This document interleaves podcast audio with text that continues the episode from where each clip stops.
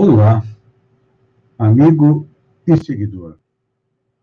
Seja bem-vindo à nossa live diária da Reflexão Matinal, onde eu e você vamos em direção ao nosso coração para lá, como jardineiros espirituais, elevar templos às nossas virtudes, ou seja, fazer com que as nossas virtudes, como a paciência, a brandura, a humildade, a caridade, cresçam, floresçam e frutifiquem dentro de nós. Mas como somos espíritos que estamos a caminho da perfeição, nós ainda temos nossos vícios e defeitos, como ódio, inveja, que precisam ser controlados por isso devemos cavar masmorras a eles. É um trabalho que nós estamos fazendo dia a dia, porque a nossa evolução não começou agora. Nesta encarnação, acordamos um pouco mais para o desenvolvimento da nossa parte espiritual. Então, diariamente nós estamos juntos aqui, eu e você, procurando compreender um pouco mais as leis que regem o universo, que são as leis morais, para que, conhecendo, compreendendo, respeitando-as, cheguemos à tão sonhada felicidade. É um processo. Mas à medida que nós vamos é, compreendendo, conhecendo, leis como a de adoração, a lei do trabalho, a lei de conservação, e até a lei de, desculpem, de destruição, como a que nós estamos vendo hoje, que diz que precisa ser destruído para se renovar, é o que estamos fazendo, destruindo o homem velho e construindo o homem novo, nas bases do amor, da solidariedade e da tolerância. E Allan Kardec, no Evangelho segundo o Espiritismo, no capítulo que trata da perfeição moral, ele nos traz as características dos homens de, do homem de bem que nós devemos perseguir para sermos como ele. Ontem nós falamos a respeito dos superiores, aqueles a quem a ordem social coloca sob seu comando outros homens e diz que tem que tratá-los, ser tratados com bondade e benevolência. E hoje nós vamos para o outro lado. Vamos conversar sobre o subordinado subordinado de sua parte, compreende os deveres da posição que ocupa e se empenha em cumpri-los conscienciosamente. Muitas vezes, ou ouvimos muito, alguém dizer: Ah, eu trabalho pouco porque ganho pouco. Insatisfeito com seu trabalho, procura sempre se esquivar, fazer o mínimo possível para maximizar os seus ganhos. Esse pensamento não é certo. Porque o verdadeiro homem de bem, aquele que compreende a sua posição no mundo, sabe que nessa encarnação ele está na posição de subordinado. Numa outra, ele vai estar na posição de quem comanda. Então, é importante a gente compreender que se o superior tem deveres a cumprir, pagar o salário em dia, respeitar as leis trabalhistas, é, tratar com benevolência seus funcionários, o inferior também do seu lado os tem, e não menos sagrados. Pois é.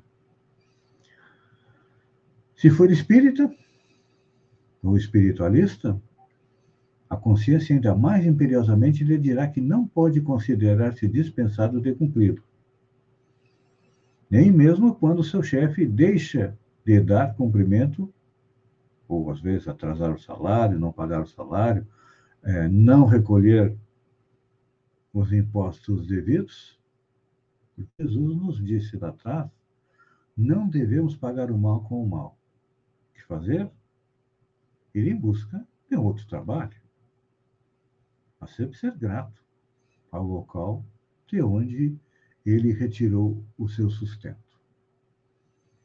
é que muitas vezes a nossa posição de subalternidade, a nossa dificuldade no trato com o patrão advém de quê? É importante lembrar que não é a primeira vez que nós estamos no planeta e também nem será a última. Já tivemos inúmeras encarnações, vamos ter outras tantas até chegar à condição do espírito puro, que é aquele espírito que não precisa mais reencarnar e é um dos auxiliares. Aliás, todos nós somos auxiliares de Deus na evolução do planeta.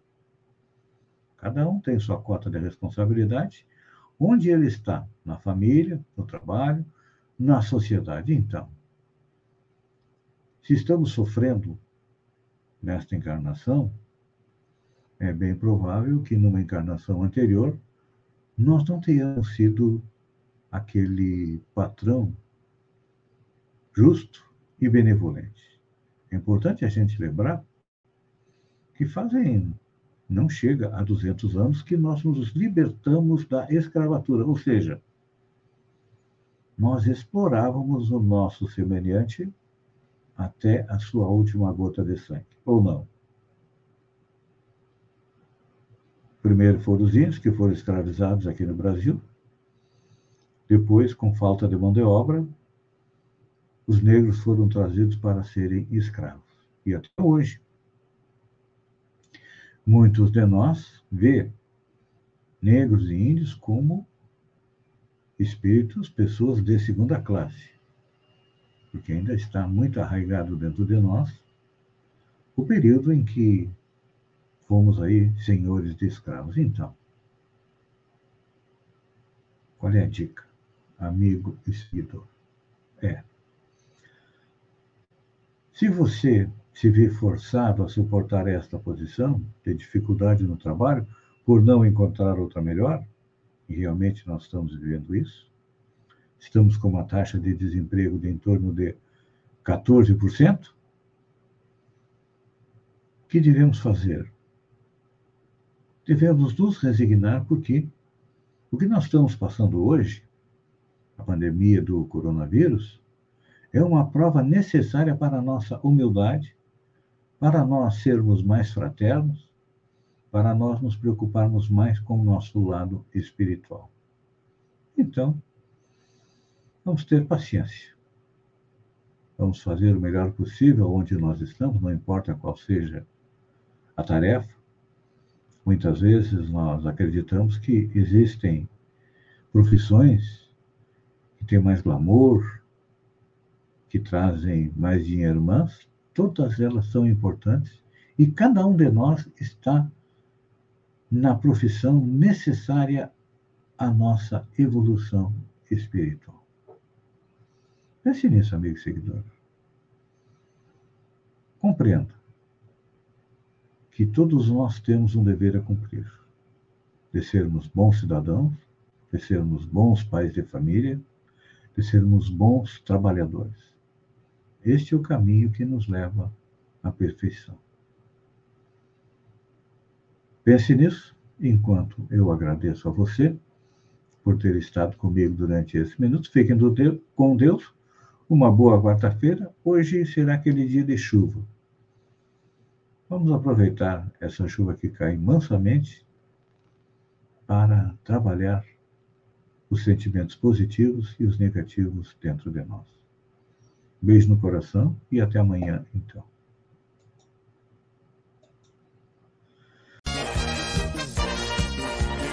Hula, hula, hula, hula.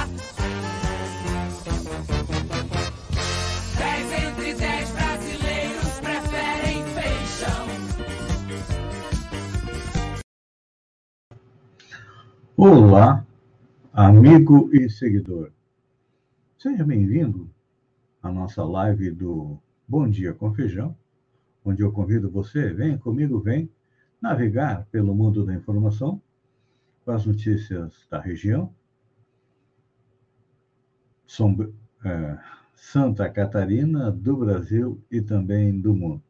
Começamos com notícias da região. É, a Anvisa, no final de semana, ou na semana passada, aprovou o uso, a importação da vacina Sputnik V para imunizar a população. Em abril já tinha rejeitado. Agora, os diretores avaliaram os novos documentos e garantiram que a vacina era segura e funcionava. Então, agora está na hora dos nosso, do nosso governador e dos nossos prefeitos cumprirem o que prometeram, ou seja, adquirir a vacina para vacinar a nossa população. Escola João dos Santos Arião, de Santa Rosa do Sul, fez uma bela iniciativa. A turma do quinto ano, junto com os professores, plantaram no pátio da escola uma muda da árvore de pau Brasil, em homenagem ao Dia Nacional do Meio Ambiente, que ocorreu no dia 5. Precisamos reflorestar a nossa Mata Atlântica e nada melhor do que ensinar as nossas crianças a fazer isso, já que nós adultos só sabemos é desmatar. Notícia boa para o funcionalismo público de Araranguá. No dia 10, amanhã, a prefeitura estará pagando o 13º salário. Acredito que as demais prefeituras deverão é, seguir o exemplo de Araranguá. Falando em Santa Catarina agora, Paraná recomenda teste contra a Covid para turistas que passaram feriadão em Santa Catarina. Ah, desculpem o estado vizinho está em alerta. Após grande circulação de turistas e paranaenses nas cidades de Santa Catarina. E a recomendação do estado é que sejam realizados testes.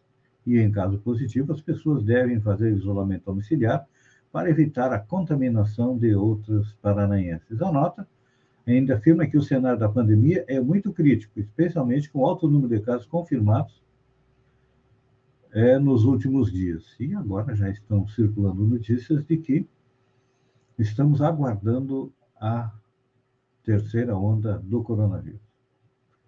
Notícia triste. Em uma semana, duas baleias jubates são encontradas mortas no litoral de Santa Catarina. O primeiro animal foi localizado no dia 30 de maio em Florianópolis, entre a Praia do Gravatá e a Praia da Joaquina. O corpo de outra baleia foi localizado em Itapoá, no litoral norte, no domingo, dia 6. Segundo as equipes que monitoram os animais na costa catarinense, os dois animais eram jovens e estavam em avançado estado de decomposição. A causa da morte não foi descoberta. Caça-robô faz CPI da Covid perder o medo dos ataques bolsonaristas. Sem maioria na CPI da Covid, o governo Bolsonaro contava com a máquina de moer adversários nas redes sociais para intimidar senadores da oposição. Os alvos preferenciais eram o relator Renan Calheiros, o presidente Osmar Aziz e o vice Randolfo Rodrigues. A primeira ação ostensiva das chamadas milícias digitais foi promover uma campanha no Twitter com a hashtag é, Renan Vagabundo. Tiro saiu pela culatra. Uma ferramenta caça-robôs que utiliza inteligência artificial para identificar contas inautênticas, detectou que até 78% dos ataques eram artificiais, ou seja, partiam de contas que não tinham ser humano por trás. Essa é uma estratégia muito é, usada hoje, não só pelos bolsonaristas, mas é, se percebe que políticos têm usado esse tipo de estratégia contra seus desafios por todo é, o nosso Brasil. Fux marca para a próxima quinta julgamento de ações que querem barrar Copa América no Brasil. O presidente do Supremo Tribunal Federal, Luiz Fux, marcou para a próxima quinta-feira, dia 10, o julgamento das ações que querem barrar a realização da Copa América no Brasil. Fux atendeu a um pedido da relatora, ministra Carmen Lúcia, julgamento será em plenário virtual, no qual os ministros inserem o voto no sistema eletrônico. Pela decisão de Fux, o julgamento começa a zero hora e acaba às 23h59 de quinta-feira. Na minha visão, acho que não vai impedir. Um vírus a mais, outro vírus a menos, vamos fazer um, um caldo de vírus, trazendo aí atletas do mundo todo, porque as seleções dos países que disputam a Copa América têm atletas aí nos cinco continentes. Então, vamos fazer um, uma nova cepa, é, Cova América, como dizem é, os sargistas na Covid, para acelerar aí a chegada da terceira onda.